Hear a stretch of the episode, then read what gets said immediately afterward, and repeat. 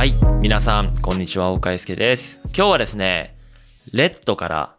先日発表されたコモド 6K を、まあ実際使ってみて今2ヶ月、3ヶ月ぐらい経つんですけれども、まあ本音で、あのーサブチャンネルと言いますか、まあサブチャンネルとかメインチャンネルも関係ないんですけれども、本音でいろいろ思ったことを話していこうと思います。で、まあ、なんて言うんだろうな。コモド 6K って、まあ僕の肌感からすると、えー最初発表された時は、やっぱり認知している人たちが少なかったと。本当に一部の人たち、まあ、動画とか機材通の人たちですね、は、コモド 6K の認知はあったんですけれども、やっぱり僕みたいなね、そのアマチュアと言いますか、その SNS で発信してるクリエイターとか、まあそのレベル感まで、えっとなんか認知されていたかって言われたら、まあされていなかったと思うんですね。で、まあ、ほんと最近、日本のそのクリエイターの人たちがコモド 6K 使いたいっていうところで、えっ、と、まあ、レンタルしたりとか購入したりっていうところが、まあ、ちらほらね、見受けられるんですけれども、あの、日本でね、僕一番最初にこのコモド 6K をレビューさせていただいて、で、日本には、日本には多分十何台、10台ちょっとぐらいしかなかった、このコモド 6K の白色ですね。多分購入した方ってのは、あの、黒色とか、なんだと思うんですけれども、まあ僕はね、唯一白色を、まあ、あの、レイドさんっていう方、レイドさんという方じゃないな、レイドさんっていう、まあ会社さんから、えー購入させていただいてレビューした次第になっています。はい。で、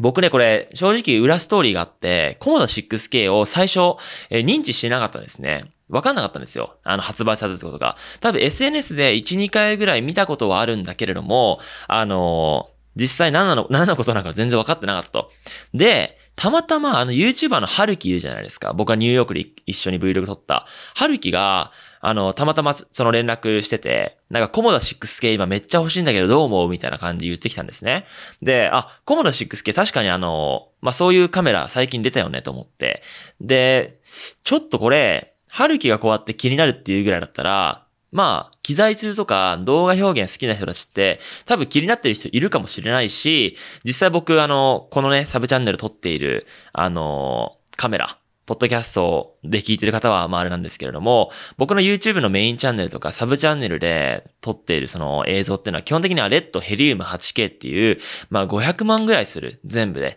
全部で500万円ぐらいする機材で収録してるんですね。まあ贅沢すぎます。あの、正直日本でレッドで撮影して YouTube に載っけてる人は多分僕だけだと思うんですけれども。まあ、てかそのレッドの表現を YouTube で求められるかって言われたら、まあ求められないんですけれども、まあ一応そういったこだわりでやっております。で、レッド、SNS で発信してるクリエイターでレッドといえばまあ僕のイメージはね多分持ってる方いると思うので、その、まあレッドから、まあ廉価版として、あの安いカメラが、まあ発表されたのが、このコモド 6K なんですね。で、あのーまあ、早速、まあ、これ本体僕な、80何万ぐらいで買って、まあ、ブラックは多分60後半70万ぐらいだと思うんですけれども、あの、正直高いなっていう印象です。ただ、えー僕、レッドヘリウム 8K をメインカメラとして使っていて、例えば、ね、サブカメラ、外で撮影したりとか、なんか俯瞰して撮ったりとか、そういう時に、なんか、レッドとブラマジだと、なんか色の、色味の表現がちょっと変わってしまうので、同じレッドがいいと。ってことで、そのサブカメラとしてこのコモドってすごく重宝されるよねっていう会話を、えーレイラさんとしていました。で、まあ正直高えなと思ったんですけど、あのー今後も多分絶対使えるし、クリエイターとしての箔もつくし、まだ日本で誰もが、誰もが使ったことがないと。いうところで、もうこれやるしかないっていうことで、早速、まあ、レイルさんにご相談して購入した次第になっております。で、まあ、レッド、えー、コモド 6K を使った表現っていうのはもうすでに DJI のミニ2の表現で、え撮影していまして。で、あと今これからね、レッド、えーコモド 6K だけで撮った、えー女性のモデルさんを使った表現っていうのもね、後日上がるんですけれども、あの、実際に2、3ヶ月使ってみた感想としては、めちゃめちゃいい。えっと、僕 YouTube でも多分ね、ベストオブカメラ2020ってやったと思うんですけれども、2020年一番買ってよかった、まあカメラが多分このコモド 6K なのかなと思います。何がいいかっていうと、やっぱり映像綺麗なんですよ。あの、僕ね、この iPhone からシネマカメラまで一番幅広い表現をね、していると思うんですけれども、あの、まあ iPhone の良さもちろんあるし、まあ α7S3 とか一眼レフの良さもあるんだけれども、やっぱり僕は表現を通して多くの人たちの心に訴えかけたかったりとか、動画の、えー動画を始めてみたいっていう人たちを、やっぱりそのね、始めてごらんっていうような、背中を押すような表現をしなければいけないので、やっぱり非現実感というか、まあなんかそこの表現に対するコントラストって多分濃い方がいいかなと思っていて、えそこで、やっぱりね、あのー、スマートフォンで見る動画じゃなくて、やっぱり大川祐介としては最も綺麗な映像を配信すべきだと、まあ、思っています。なので、えコモド 6K をあの、購入して実際に表現したんですけれども、あの、やっぱりその、色味の深さと言いますか、あの、グレーディングもしっかり、映像のその画力っていうんですか、あの、細かな、その、なんて言うんだろう、ディティールの部分をブラックマジックと比較しても、やっぱりレッドコモド 6K って全然違うんですよ。本当に映画撮ってるまあ、これ、あれですからね、ネットフリックス、あの、 Komodo 6K の、まあ、当初の販売目的って、ネットフリックスの基準に適合した crash cam を作るっていう目的だったんですね。クラッシュカムっていうのはぶっ壊すやつです。あの、車のなんか衝突とかそういうシーンのために、レッド使ったら壊れたらやばいんで、クラッシュカムのためにこれを使いますと。いう目的なので、それこそネットフリックスで見ているような表現を僕たちは YouTube 上で公開することが、ま、できると。まあそういうなんか面白いね、あのー、なんかルーツから、まあ、生まれているわけなんですけれども、あの、やっぱり映像はとにかく綺麗。で、いいポイントがその映像が綺麗、曲が力がいいっていうのと、あとは軽いですね。ブラックマジックが 900g のに対して、こちらのコモド 6K も、え、900g です。だほぼ同じぐらい。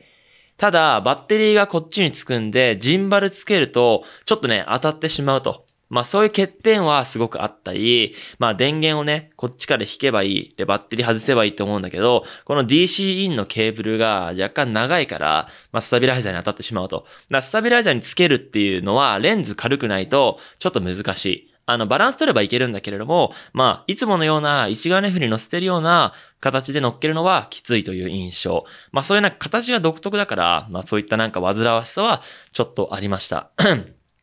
で、えっ、ー、と、明確な欠点で言えばノイズかな。ノイズが本当に圧倒的に出ちゃう。あの、正直ノイズリラクションやらないと残念だなと思うぐらい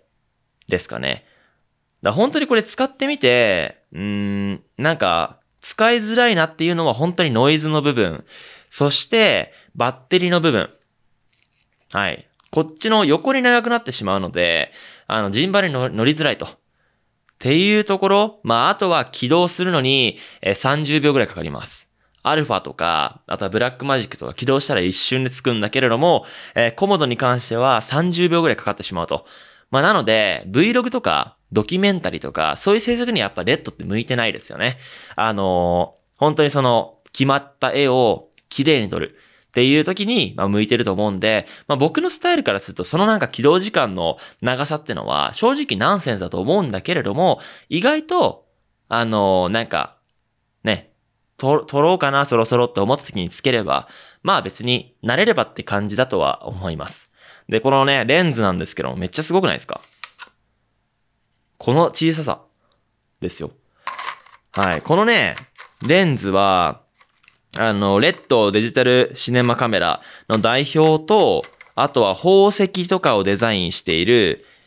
まあデザイナー、あのアーティストの人と、まあ共同で立ち上げた会社で、まあこういったなんかレンズの、まあ中は実際キャノンの、まあレンズのあの設計をなんかほぼほぼ踏襲してるらしいんですけれども、まあそういったまあなんか面白いレンズも借りているので、これ 40mm で映像も多分綺麗だと思います。で、フォーカスがなくてほぼほぼオートフォーカスと。えコモド 6K はオートフォーカスもアップデートで結構強くなってきたんで、なんかすごいね、あのー、なんて言うんだろう、ほんと無駄を取り除いた、なんか面白いレンズだなってのは思いました。で、これ 24mm もあるし、価格が3、4万なんですよ。だから、レッドコモドにつけるんじゃなくて、えー、他のね、その EOS-R とか、キャノン製の EF レンズとかに、この軽いレンズをつけると、まあ、すごくコンパクトでかっこよく、まあ、Vlog 撮れるんじゃないかって個人的には思っていますね。はい。まあ、結構、ベラベラとお話ししまって、今何分くらい経つんだ？あ、もう10分だ。すごい。はい。な、早いな、すごい。で、これメモリーが CF、C ファーストです。なんで、まあ、ブラックマジックのメモリをそのまま踏襲することができたりとか、まあ、あとはね、これ EF レンズ、そして RF かな？はい。RF だね。ES、EOSR の、まあ、RF レンズをつけることができるので、あのー、なんて言うんだろう。まあ、キャノンのマウントをそのままつけることができるんですね。で、これ面白くて、レッドって、あのー、カメラ内部 RAW 収録の特許を取得していまして、まあ、あの、アップルとか、まあ、ブラックマジック、ソニーとか、結構ね、訴訟問題になったりしてるんですけれども、え今回この、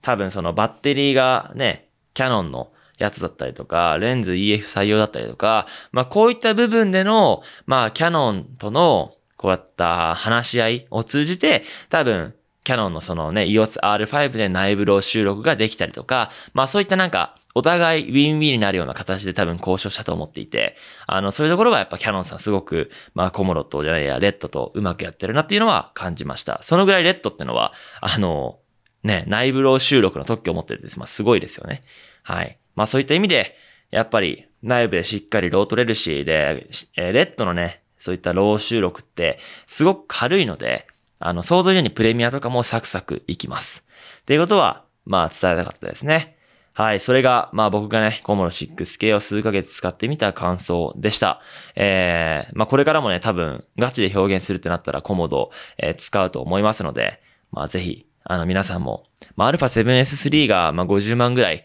だとすると、まあちょっと背伸びしたら、まあこういったカメラが使えると。で、写真は撮れないんだけれども、まあ動画が綺麗なんでそこから切り取れれば写真できたりとか、まあそういった良さがあります。はい。えー、こんな感じで、まあ、引き続き、機材に関してのね、僕の、まあ、本音の見解と、あのー、このね、配信に関しては、まあ、視聴者の、まあ、人たちを意識する発信じゃなくて、まあ、僕がちょっとなんか、ね、僕の思いをそのまま伝えようっていうコンセプトで、あの、やるので、正直、ね、再生回数とか、まあ、以前ね、YouTube とか、まあ、僕のサロン、サロンチャ、サロンチャンネルじゃねえや、えー、トランスサロン、え、動画コミュニティでも、まあ、毎日書いているんですけれども、まあ、ちょっと数字は追わないっていう方向性でいこうと思っていますので、えー、僕の本音をつらつらと語る回でした。皆さん、今日もね、最後まで聞いていただきありがとうございました。えー、それでは皆さん、また今度。